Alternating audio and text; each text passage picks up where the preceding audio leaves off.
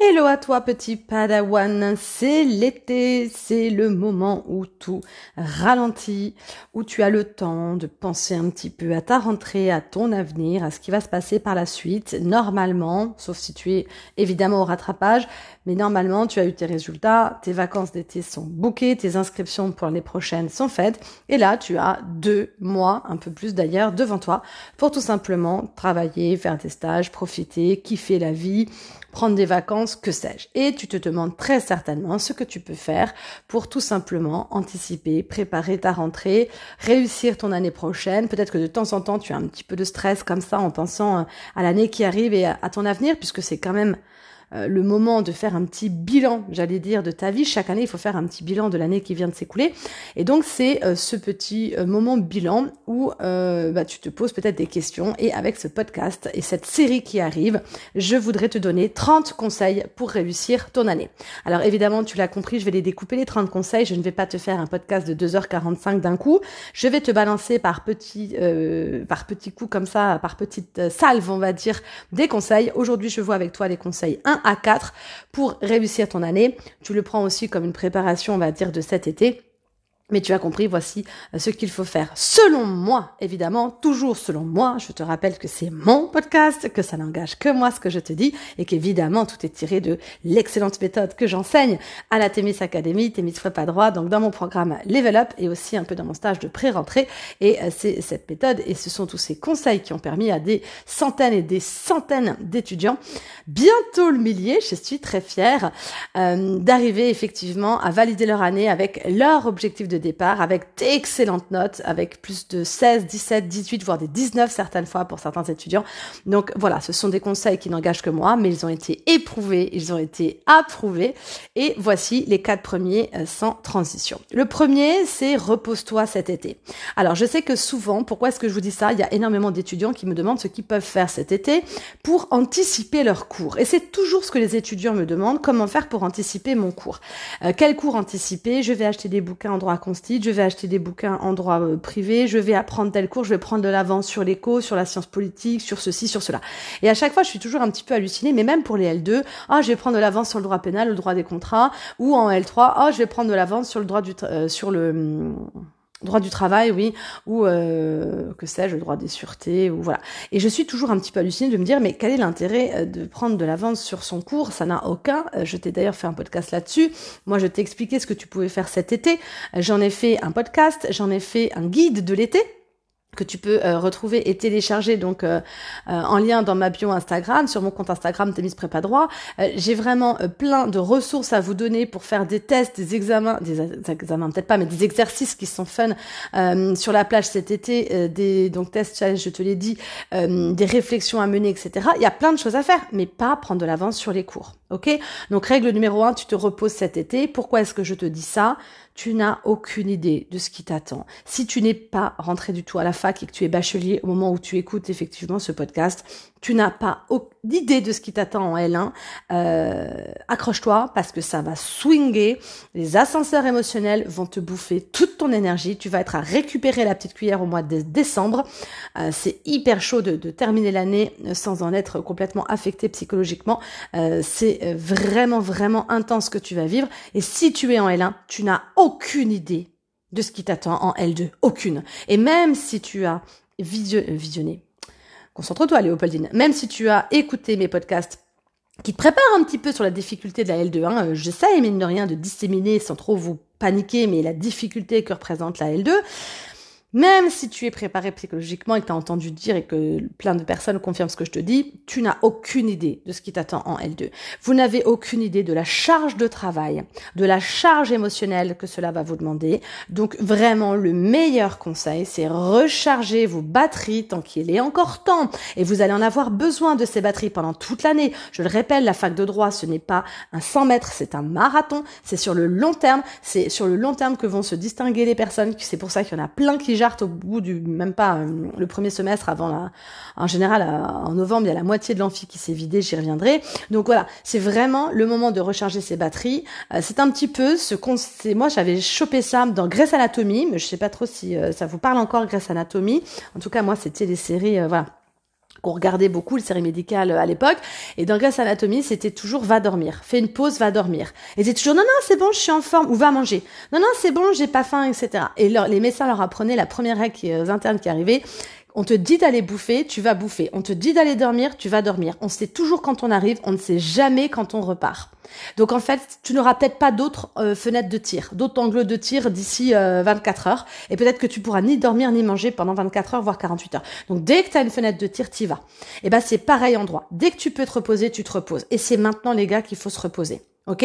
Donc vous vous souviendrez de ça. Il y a plein de choses à faire pour anticiper utilement et efficacement son année. Le stage de pré-rentrée que je propose par exemple, où j'explique qu'il y a 98% des étudiants qui effectivement euh, font ce stage et qui réussissent leur année derrière. Donc ça c'est des choses utiles, mais c'est sur 2-3 jours les gars. C'est pas sur, euh, tu vois, deux mois où tu vas aller apprendre des cours et tout, ce qui est complètement débile. Donc on l'a compris, je reste pas plus longtemps là-dessus. Tu te recharges tes batteries, s'il te plaît. Tu vas en avoir besoin pour l'année à venir. Donc c'est pas le moment d'aller fatiguer ton cerveau avec des choses qui ne servent en plus à rien. Ça, c'est le premier point. Après, si t'as rien d'autre à foutre, j'ai envie de te dire, fais-le. Mais moi, je plains ta vie et c'est peut-être le moment de refaire un petit bilan. Si tu te fais tellement chier dans ta vie, si tu tellement peu d'amis, tellement peu de relations sociales, euh, tu t'as tellement pas envie d'aller faire du bénévolat, t'as tellement pas envie d'aller faire, tu vois, rien du tout, de partir, de te reposer et tout, que tu préfères bosser tes cours dans ta chambre parce que sinon t'as rien d'autre à faire, remets-toi peut-être un peu en question. Parce que c'est pas le tout de se dire je travaille, je travaille, tu peux aussi aider les gens, hein. Tu peux aussi aller faire du bénévolat, tu vois, c'est le moment, l'été, euh, les, les, centres de vacances, les camps de vacances, enfin, il y a plein de choses à faire partout. Les gens qui se font tellement chier dans leur vie, qui n'ont rien d'autre à foutre que de lire des cours, bah écoute, j'ai envie de te dire, pose-toi des questions. Mais encore une fois, je ne pense pas que ce soit le type de personne qui écoute ce podcast, donc tout va bien. On passe en transition au choix du code. Alors si tu es en L2, en L3 et tout, normalement c'est bon, mais j'ai quand même fait une petite partie là-dessus parce que mine de rien, j'ai des bacheliers qui chaque année, moi j'ai voyé à la prépa arriver, ils avaient l'ITEC et puis galéraient, ils comprenaient pas, ils n'arrivaient pas à trouver des arrêts, ils se servaient absolument pas des notes de jurisprudence pour cause elles sont balancées en vrac et pas du tout en plan organisé. Enfin, ils sont vraiment défavorisés par rapport à ceux qui ont le, le. Donc moi, j'ai des étudiants qui me disent, bah oui, mais on sait pas, personne nous a répondu. Et moi, pendant de longues années, on m'a demandé quel choix entre le Dalos et le DTEC. Moi, je disais, ah bah c'est comme tu veux, va les compulser. Jusqu'au jour où je me suis rendu compte qu'il y a des gens qui savaient pas, qui ont acheté le DTEC, puis six mois après, qui m'ont dit, bah on vous en veut, vous auriez dû nous dire euh. Moi, j'étais partie du principe que je voulais imposer à personne quoi que ce soit. Et en fait, je me suis dit, on te demande ton avis, donne-le. Donc maintenant, je le donne. Prends un Dalos si c'est pas encore fait. Si tu avais un Litech et que t'es pas euh, que t'as pas 18 et que t'as pas bossé avec ton code toute l'année, ben c'est peut-être le moment de réacheter un Dalloz. Pourquoi? Euh, La seule et bonne raison, le Litech est plus pour les professionnels, je l'explique à chaque fois, vous êtes défavorisé parce que dans le Dalloz, vous avez des plans de cours. La jurisprudence est organisée en plan de cours. Et une fois sur deux, c'est le plan de ton commentaire d'arrêt. Donc tu as ton commentaire d'arrêt dans le Dalloz, ce que tu n'as pas dans le Litech. Donc c'est complètement débile. La deuxième raison aussi, c'est que euh, tout le monde quasiment bosse avec le Dalloz. J'ai encore fait un sondage récemment, 98% des étudiants étudiants bossent avec le Dalloz, quand on donne des références de notes de jurisprudence, etc., bah, c'est mieux que tu les retrouves plutôt que, euh, voilà, quand on te dit note 8, euh, c'est dans euh, le code civil Dalloz, tu le retrouveras pas dans le LITEC. Donc, c'est mieux de prendre un Dalloz, tu es défavorisé si tu pars avec le LITEC. En plus, ben, il y a peu de chances pour que tu te retrouves et que tu arrives à lire de façon un petit peu...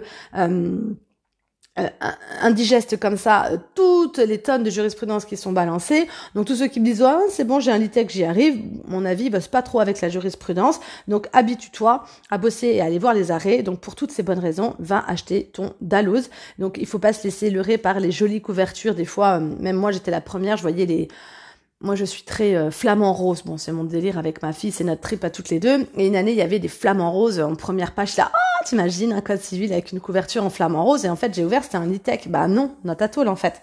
Tant pis, j'aurais juste une couverture rouge toute simple. Mais euh, mais ce qui est important, euh, ce n'est pas euh, qu'importe le flacon pourvu qu'on ait l'ivresse. ce qui est important, c'est l'intérieur et donc pas la couverture. Ok? Donc attention au choix du code, hyper important. Et pour tous les autres qui veulent faire des petites économies, on me demande toujours est-ce que c'est obligé euh, de le racheter tous les ans? Bah les gars, s'il y a une réforme entre temps, t'as la réponse, hein, t'as compris.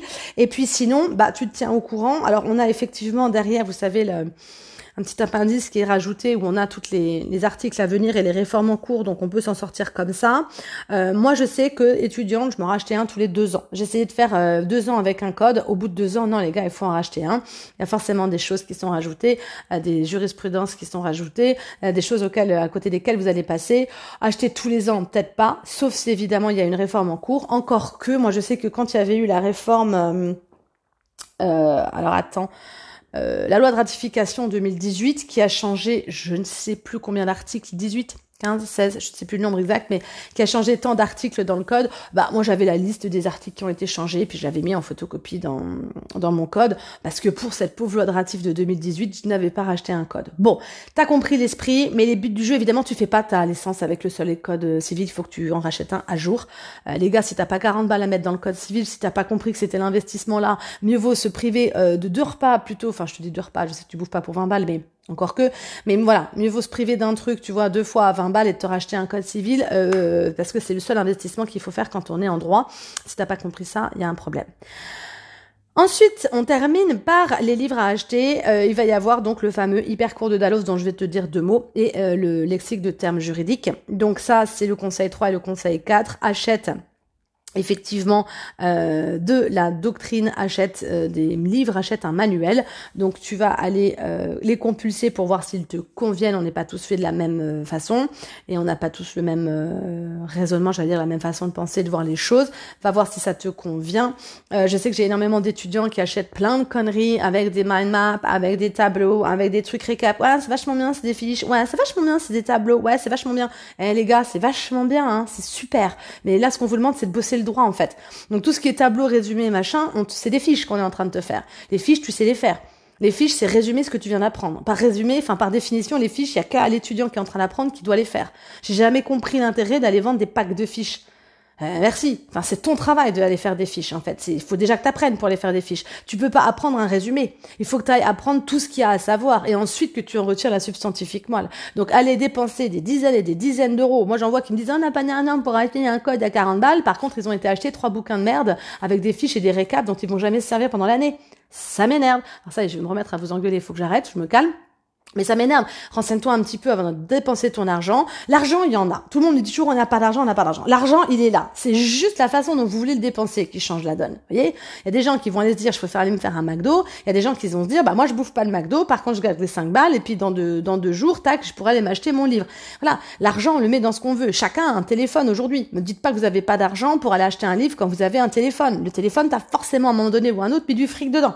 Quelqu'un a mis du fric dedans. Donc vous voyez, enfin ça dépend de comment vous voulez investir votre fric, mais le truc c'est arrêtez de me dire que vous n'avez pas d'argent, c'est juste que vous l'investissez dans des choses qui pour vous sont prioritaires et qui sont peut-être pas effectivement des manuels de droit. Ben voilà, chacun fait ce qu'il veut, à vous de changer un petit peu votre vision là-dessus aussi. Euh, le fric il est là, il faut savoir comment l'utiliser et comment vous avez envie de l'utiliser. Donc arrêtez de vous acheter des tableaux récap, des fiches et tout. Moi je vous dis qu'il vous faut un bouquin qui aille approfondir votre cours avec lequel vous allez réellement travailler. Et une fois que vous aurez tout approfondi, bah, les fiches vous les ferez. C'est votre taf, c'est votre boulot, ça vous permettra de mieux retenir en plus, et comme ça vous aurez des fiches résumées. Mais, avant de faire une fiche, encore faut-il avoir été approfondir la matière, les gars. Les tableaux récap où il y a trois lignes de cours, c'est pas ça qui va vous faire avoir 18 aux examens. Bon, donc je me calme et je vous engueule pas, mais évidemment, moi je vous dis d'acheter un manuel euh, qui va aller approfondir votre cours. Attention, il y a de à boire et à manger un peu partout.